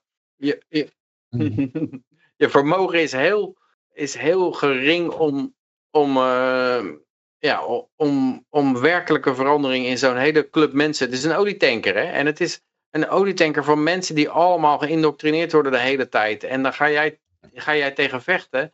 En je moet. Johan, Of eh, Peter, nog een keer, kijk die documentaire van vijf jaar geleden nog eens Mm. terug. En bedenk je dan, wat zou er zijn gebeurd als Yoshi wel die miljoen had overgemaakt? Nee, ik denk dat het nog slechter was geweest, ja. Dat, eh, maar ja, ja, dan had ik er echt heel slecht voor gestaan. Maar dan was er wel op dat moment een bepaalde. Ja, dan. eh, ja, nou ja, goed. De- de- als ik nu, wat ik nu weet, als ik dat toen had geweten. Hm. Ja, dan was het heel anders gelopen. Snap je? Dus het- is, het is een heel moeilijk verhaal, inderdaad. En ofwel was ik er helemaal zelf aan onderdoor gegaan. Of kom ik er nu achter, gaat iedereen kapot en, en red ik alleen mezelf. Ja, Ja. volgens mij, als we het willen, dan kan het gewoon eh, ook nu gewoon nog gebeuren. Het moet alleen genoeg mensen moeten het willen. En dan is hetzelfde als met Bitcoin. Snap je? Ook Bitcoin is vanuit niks gekomen. En omdat mensen het willen, is het, is het ontstaan. Mhm. Snap je? Dus dat, die. eh, Ja, maar ik denk dat het ook, het is misschien een reddingsboei voor, voor de paar rechtvaardigen in de samenleving. Maar het gaat de samenleving niet omkeren, denk ik. Dat hele verhaal waar Bitcoin wil fix this en iedereen gaat Bitcoin gebruiken en dan, dan stort de hele uh, helse uh, kabaal in elkaar. Ik denk, dat, Hm. denk niet dat dat gaat gebeuren. Nou, als we nu na tien jaar op een ETF zitten te wachten, dan hebben we er inderdaad niks aan gehad. Behalve de paar mensen die er Mm. vroeg in zijn gestapt Ah, die het kunnen verkopen. Aan de pensioenfondsen die daarna failliet gaan. Maar dat was wel een goede opmerking van Joel uh, Venezuela. Die, uh, die zei van ja, in, in, in de vroege jaren van, van Bitcoin had je allemaal van die Bitcoin Jesus figuren, zoals uh, Roger Ver. En uh, die, die allemaal, die liep het echt te promoten. En die gaven ook gewoon Bitcoin weg. En jij had het nu net over uh, dat goud. en dat mensen in één keer geïnteresseerd raakten toen je zelf goud gekocht. Nou, die, die had toen die, die Bitcoin enthousiastelingen, die gaven het gewoon weg. Die zeiden ja, hier zo installeer je een wallet. Hmm. En dan maak ik wat naar je over. En dan heb je Bitcoin, weet je wel. dat was hoe ze het in de begindagen deden. En toen uh, kon je het rondsturen. Ja, hij is zelfs op de Nederlandse tv geweest, hè, Roger Ver. Mm. En toen Ja? ging hij ook een Mm. demonstratie geven van hoe je via de televisie. En liet hij op televisie Mm. liet hij dan de QR-code zien. En iedereen die hem, de eerste die hem scande, als hij de docu Ja, zag, die, die, die kreeg hem, weet je wel. Mm. Dat is wat je toen, toen de tijd, had, hadden we die bank-apps nog niet eens. Maar je had wel die, die crypto-apps. En dan nu hebben we overal, de, je hebt je ABN en je ING-app op je telefoon. Dat hadden we toen nog niet, hè? Dus dat was toen heel revolutionair. Uh, maar nu, nu kun, je, kun je helemaal niks meer met die bitcoin, weet je wel. Uh, maar wat uh, Joel toen zei, van misschien moeten we weer dat enthousiasme van die, die, van de eerste generatie bitcoiners weer terugbrengen in de, in de crypto community. Maar dan met Dash. Want ja, met Dash kun je gewoon heel snel dingen overmaken. En met Bitcoin Cash ook. En met al die andere coins. Uh, hij, hij, was zelf van mening dat hij Dash het nu het beste is. Maar hij zit ook weer terug als, hij is ook weer terug als Dash promotor. Maar het is, eh, ja, je moet gewoon dat enthousiasme weer eh, terugbrengen. Ja, en ik weet niet weer- of je dat nog terugkrijgt, want als het groter wordt, dan krijg je er van nature gewoon steeds meer gelukzoekers en get rich quick. Ik, ik vond die uitspraak van Bitcoin is een, eh, is een revolution disguised as a quick get rich quick scheme. Dus het, het is eigenlijk een revolutie, maar de mensen die, die daar mee helpen, die, die Mhm. denken eigenlijk voornamelijk eh, dat ze snel rijk worden. Zonder het door te hebben werken ze mee in een revolutie. En, Ja, eh, ja. Ik, denk, ik denk niet dat het per se nodig is. Ik denk wel zo dat het, wat je nou ziet bijvoorbeeld bij decentralisatie, dat die eerste generatie enthousiastelingen en eh, idealisten, die vonden decentralisatie heel erg belangrijk, omdat het dan niet aangevallen kan worden. Mhm. Eh, en, want, als ze, want ze hadden al gezien dat er eerdere digitale munten waren. En die hadden een centrale computer met een database erop. Ja, En eh, die digital dollars en zo. En die, en die vent werd gewoon, baron van Not, was het van Nothouse of zo? Of eh, die werd gewoon, ge, de Liberty dollars of zo. Die werd gewoon gearresteerd en in een slammer gegooid. In de munt. ja, en, en iedereen was zijn spullen kwijt. En, Ja. ja, dat was Dus gewoon een overval was dat. Dus daaruit was, was het idee gegroeid van ja, je moet decentraal zitten, zodat er geen central, centraal punt van attack is waar de overheid voornamelijk eh, en andere criminelen op aan kunnen, kunnen Ja, vallen. maar in dat opzicht, Ja. kijk nou hoe succesvol dat een bitcoin dan is in die 10, 15 jaar dat het nou bestaat. Kijk nou wat er allemaal al bereikt is. Oh, maar dat is ook heel succesvol. Maar nou zie je gebeuren dat de nieuwste generatie, zeg maar een beetje meer gelukzoekers, eh, die niet zo eh, ideologisch onderlegd zijn, die zeggen van nou die decentralisatie maakt niet uit. eh, eh, als je een hoog transactievolume hebt en het is eh, heel erg centraal, nou dat is toch prima. Maar dan zie je wat er gebeurt. Eigenlijk is Binance daar al een beetje voor de, voorbeeld van. Ja, natuurlijk eh, Binance Coin. Of, die hebben een, een soort centrale Ethereum die veel, veel sneller en lagere kosten is. Een soort kopie van Ethereum, maar dan met een paar gigantische servers die dat, die dat gewoon afhandelen zonder, dat, Ja. Eh, zonder de decentralisatie. Maar dan zie je al dat CZ wordt gewoon aangevallen eigenlijk door de overheid en die wordt eh, klem gezet. En, en met hem zijn, eh, loopt zijn coin volgens mij gevaar. en ik denk dat een nieuwe generatie weer moet leren wat de waarde van decentralisatie is. En dat het, dat het niet zo is van ja, dat is iets waar die stomme idealisten in het begin mee te maken hebben, maar daar heb je nergens voor nodig. Nee, wacht maar tot, tot, je, tot je coin wordt aangevallen, omdat de servers in beslag genomen worden. En dan, eh, ja, dan ben je alles kwijt. Dan realiseer je weer van, oh ja, het is toch wel handig de- decentralisatie. ja. Ja. Ik denk- ik denk, denk dat dat idealisme niet op zich, niet op zich nodig is, maar het, maar het, wordt, het moet gerefreshed worden. En dat is net zoiets als met sowieso in de samenleving. Als je kijkt naar de, de grote depressie, dat was natuurlijk een enorme soort refresh. Eh, Ik weet dat mijn oma's bijvoorbeeld, als je dan een kopje koffie ging halen in een restaurant of in een café of zo, op vakantie. En er zaten drie suikerklontjes bij de, bij de koffie. En, en ze gebruikten er maar eentje. Dan namen ze die andere twee namen ze mee naar huis. Want eh, ja, daar had je voor betaald. En dan hoef je minder suiker te kopen thuis. En eh, je wist nooit wanneer je het, eh, nodig kon hebben. Dus die waren gewoon helemaal super lean en mean en zuinig en efficiënt. En dat waren, waren machines, besparingsmachines, zeg maar. en, en de generatie daarna had dat natuurlijk al minder. En de generatie nu heeft het nog veel minder. Die, heeft, die hebben helemaal geen flauw idee meer. En dan krijg je natuurlijk weer een keer, een keer een tik op je neus. Met een nieuwe grote depressie. Waarbij weer geleerd moet worden van... Oh shit, het is toch wel handig als jij, als jij spaart. Als jij zuinig bent. Als jij skills leert. Als je... Ja, kan ik toen, alleen eh, maar mee eens zijn. Kan ik- eh, eh, in het EFL-verhaal, eh, er zijn nog altijd 3 miljoen EFL's die eh, wachten op een nieuwe eigenaar, weet je wel. eh, eh, En de Nederlanders die zitten er gewoon niet op te wachten, want ze hebben geen honger. toen ik nog jong was op school, hadden we dan een jongen zitten. Dat was een zoontje van, de, van een, eh, zijn vader was account, nee, wat was hij nou? Een, huid, een notaris. Zoontje van een notaris. Die kocht altijd ook de duurste sigaretten, Dunhill, ken je dat merk nog? En dan, eh, dan, dan, dan rookte die en nam die één trekje en dan drukte hij zo, of dan gooide die sigaret zo op de grond. En dan, en dan stak je weer een nieuwe aan. En dan nam hij weer een trekje, gooide het weer op de grond. Gewoon om even te laten zien, van eh, het kost mij helemaal niks. Een beetje tegenovergestelde van de suikerklontjes. En daarom zie je ook vaak dat, dat ja, heel veel praten ze in Bitcoin over multi-generational wealth. Hè, of zo, over generational wealth. Van, ja, ik ga nou ik ga genoeg geld binnenslepen dat zelfs mijn kinderen nooit meer hoeven te werken en dienstkinderen nooit meer en zo. Dat gaat Dat gewoon niet- niet gebeuren. Dat gaat En dat is ook niet gezond eigenlijk, hè? dat is niet gezond en dat gaat ook niet gebeuren, denk ik. Want, Eh, eh, want zodra je kinderen hebt die, eh, die alles komt aanwaaien, mhm. dan, dan gebeurt er maar één ding. Is dat die verliezen de waarde van geld. De, ja, die, die hebben niet meer door hoeveel geld waard is. Die, gaan, die springen er slordig mee om. En dan, dan is het binnen no time allemaal verdwenen. Dat is een En verhaal van die, van die, van die, die kinderen van de... Wat was de tekenaar van, van Flipje, van de Betuwe Sham? Die man heeft alleen maar met... Ja, dat is een reclametekenaar, maar die heeft eh, ja, toevallig de juiste klanten gehad. Een enorme reclamecampagne eh, gelanceerd voor iets. Waar hij bakken met geld voor heeft verdiend. En die ging daarna dood. En zijn kinderen die kregen de erfenis. En toen had je nog niet zo'n grote erfenisbelasting. Maar die kinderen hoefden letterlijk niet meer te werken. En dat is van hun bekend. Ja, dus, dit was echt 100 jaar geleden. Die kochten dan een eh, Rolls Royce. En als de tank leeg was, dan lieten ze hem langs de kant van de weg staan. En dan belden ze een taxi of zo. Of weet ik veel. In ieder geval, dat ding stond aan de kant van de weg. En dan kochten ze een nieuwe Rolls Royce.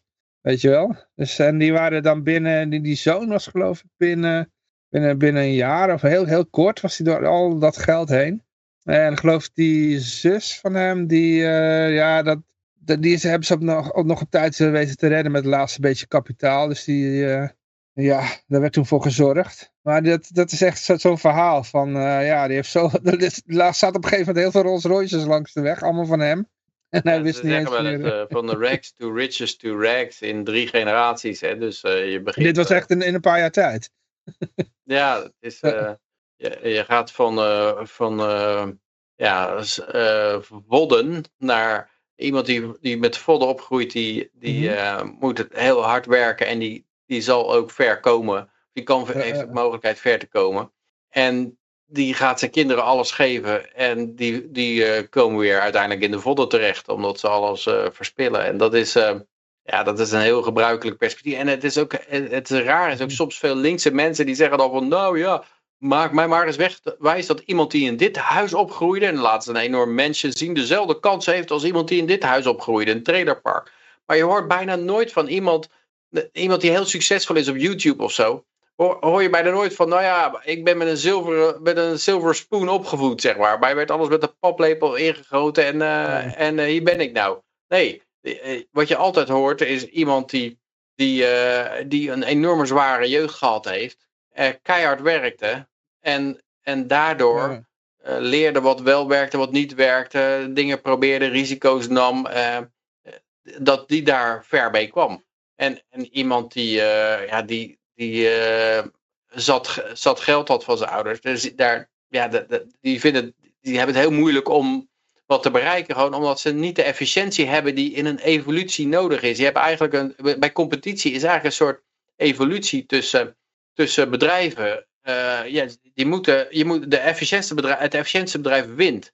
En als jij in een bedrijf, als jij wordt aangenomen en, je, en jij verspilt van alles, en je weet de waarde van geld niet, en je koopt een Rolls Royce en die zet je langs de kant neer, ja, dan wil een bedrijf gewoon snel van je af. Dan ben je gewoon, eh, dan wil iedereen gewoon snel van je af. Eh. Of ook de eerste grote YouTuber, ik weet zijn naam even niet meer, maar die, eerste zeg maar, die er een beetje ook geld mee wist te maken, die vertelde ook dat, je zag toevallig een keertje zo'n podcast, eh, dat hij de eerste vijf jaar eigenlijk in de schulden zat. Want ja, het was toen nog een investering en vlogger, ja, dat was toch nog, niet iets waar je een lening voor moest, kon krijgen, weet je wel. Dus, en, en toen had je nog niet echt die advertentieinkomsten die je nu hebt. Dus dat was echt in de ear- early days van YouTube. En die heeft ja, vijf jaar lang moeten worstelen om, om zijn, zijn ding draaiende te houden, zeg maar. Dus, eh, Ja, Daarna- en zo daarna gaat kwam het over het algemeen. Ja. eh, het zijn, Ja. eh, weet ik veel, als je naar, of, als je naar YouTube, dan krijg je die gast van Patrick Davis Jr. van Valuetainment. Ja, dat is gewoon één grote, tenminste die komt uit, hij kwam uit Iran als vluchteling en hij arriveerde met niks in de VS. En dan, Mhm. ja, dat is gewoon hard knokken en dan, dan, dan is hij er gekomen. Niet dat iedereen dat op de garantie is dat je er komt. nee, nee. Dat is ook niet zo.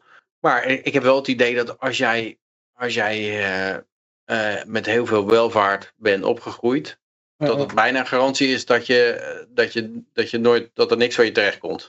Eh, eh, eh. gewoon omdat het, ja, het is gewoon on, onmogelijk. Ja, tenzij misschien je ouders de, de, de wijsheid hadden om, om een trustfonds te maken, zodat je met, met beetjes je geld kreeg toegediend. En dan, eh, dan, dan kan het niet te erg mislopen. Nee, nee. Ja. Ja. Ja, Ja, goed. en ja, je, je, je, je kent ze zoveel. Ik ken ook wel van die YouTubers die, eh, die ehm, ook, ook in de crypto-sfeer, waarvan duidelijk is, ja, die zijn, die zijn ehm, eh, arm, eh, arm opgegroeid. En die, en die is, eh een zo'n gast, hoe heet hij nou ook weer? Zijn naam kwijt. eh maakt regelmatig video's. Maar die, ehm, die vertelde ook, ja, ze hadden vroeger gewoon geen enkele cent. En, hij, eh, en, en nog, toen hij zijn eerste baan kreeg, en hij begon ook heel vroeg met werken, ging hij enorm veel sparen. Want hij, hij wist gewoon, ik heb een buffer nodig. En dat enorm veel sparen en investeren, als je daar vroeg mee begint, dat heeft wel een enorm voordeel. Eh, vergeleken dat, of jij nou eh, met je twintigste of met je dertigste daarmee begint, dat, dat is wel een enorme, Ja, die tien jaar maakt heel veel, ja. maakt heel veel uit daarin. Eh, omdat je dan gewoon, ja, het is een exponentiële groeicurve. Dus dan ben je na tien Mhm. jaar, dan ben je al een stuk verder. eh. En ehm, ja, dat, dat, eh, dat hoor je gewoon heel vaak. eh, dat, ehm, ja, de Steven Molyneux is ook een beetje zo'n verhaal. Dat, eh, die is ook, ehm, ook eh, voor, heel, eh, vrij arm opgevoed. En het is ook het punt dat, dat ik had ik hoorde laatst een collega ook. En die collega die vertelde eigenlijk ook, ja, vroeger gingen ze nooit op vakantie. en ja, we waren ook één keer ergens met de tent naartoe geweest. Dat is het enige wat ze ooit hadden kunnen betalen. En, en nog steeds is dat iemand die nou in een 25 jaar oude auto rijdt. Dus eh, ondanks dat hij nou, hij heeft toch eh, ongetwijfeld een goed salaris. Maar hij smijt niet met geld. eh. en en dat, dat, dat is nog steeds die geschiedenis van, ja, je moet uitkijken. Je moet niet, niet te veel met geld gooien. Als je een keer meevaller hebt, dan moet je zorgen dat je dat, dat je niet gelijk over de balk smijt. En dat is in, in hele corrupte landen is dat ook wel weer anders. In, in hele corrupte landen hebben ze meer de mentaliteit van, nou, als, jij, als er toevallig geld in jouw schoot valt, omdat je een goede connectie hebt met een of andere official, ja, dan moet je het zo snel mogelijk uitgeven, want eh, ja, dan moet je, eh, eh, want voor je het weet is het niks meer waard bijvoorbeeld, of voor je het weet, dan wordt het weer afgepakt. Dus je, moet er, je moet er maar gelijk een hoop drank van kopen of zo, of lekker van gaan eten, en dat kunnen ze nooit meer af, afpakken. Of, of gooi je juist in de community, weet je wel. Doe een feestje met, met de hele buurt. Want ja, Ja, die dat- buurt moet je te vriend houden, weet je wel. Ja, dat, dat kan je ook doen. Dat is eigenlijk investeren in, in connectie, zeg maar. Of een, eigenlijk, eigenlijk een beetje een soort andere met impliciet schuldgevoel op, opzadelen. Maar het, het is wel iets dat, dat er wordt niet geïnvesteerd. Want eh, je gaat niet zeggen van nou, ik heb het geluk dat ik tegen wat geld aanloop. Ik ga investeren in iets wat over lange termijn yield opbrengt. Want er is geen lange termijn. Want als jij een, een, een appartementje weet te kopen voor de verhuur, kan je zo weer afgepakt worden. Zo gewonnen, zo gewonnen, zeg maar. eh. Want het is eh, in, in, in de hele corrupte zooi is dat zoals het werkt. eh. Dus je, Mhm. kan, je kan er niet van uitgaan dat eigendomsrechten op de lange termijn veilig zijn. Dus wordt er niet ge- gespaard en er wordt niet geïnvesteerd. En ja, zonder investering ga je natuurlijk nooit efficiënter worden. En als je Mhm. niet efficiënter wordt, dan, ja, dan, dan gaat je welvaart van je samenleving niet omhoog. Want je- welvaart komt eigenlijk alleen maar, welvaartstoename komt alleen maar door investeringen. Eh, Ja. Want eh, invest- door investeringen worden dingen efficiënter gemaakt. Dus je investeert in een visnet, dan, dan, eh, dan kan je efficiënter vis vangen dan je, dan je daarvoor met je speer kon vangen. Zeg maar. Als jij investeert in een aardappelrooimachine, dan kan je, kan je efficiënter aardappelen produceren dan, dan daarvoor. En, en al die efficiëntiewinsten, daarvan gaat de echte welvaart in de samenleving omhoog. Maar je krijgt geen investering als je niet bespaard wordt. En sparen wordt er over het algemeen niet gedaan in hele corrupte samenlevingen, omdat het niet loont, omdat het alles wat gespaard wordt gelijk afgepakt wordt. eh. Ja, ja, ja. Zeker. Maar het is al half tien. Ja. Ja, we zijn al eh, flink lang bezig. Ja. En ik moet morgen weer een mooie werkdag. Ja, ja, ja. Dus ik ga gewoon even afsluiten. Zo. Ik, eh, ik wil in ieder geval iedereen hartelijk danken voor het luisteren naar deze uitzending. Uiteraard zijn we volgende week weer. Ik wens iedereen een vrolijke en vooral heel erg vrije week toe. En eh, ik wil even die eindtune-knop erbij halen. Eh, oeh, oeh. Ja, hier is hij. En eh, ik zou zeggen Toedeledoki. Ja. Nou, bedankt weer. ja, blijf nog even hangen, Josje. Want eh, we moeten toch wat afhandelen. Prettige avond. Oké. En namens, eh, namens Jana hier. Dag Jana. Kan je me Doei. horen Jana? Dag. Doei doei. dag, dag. Dag dag. Hoppa.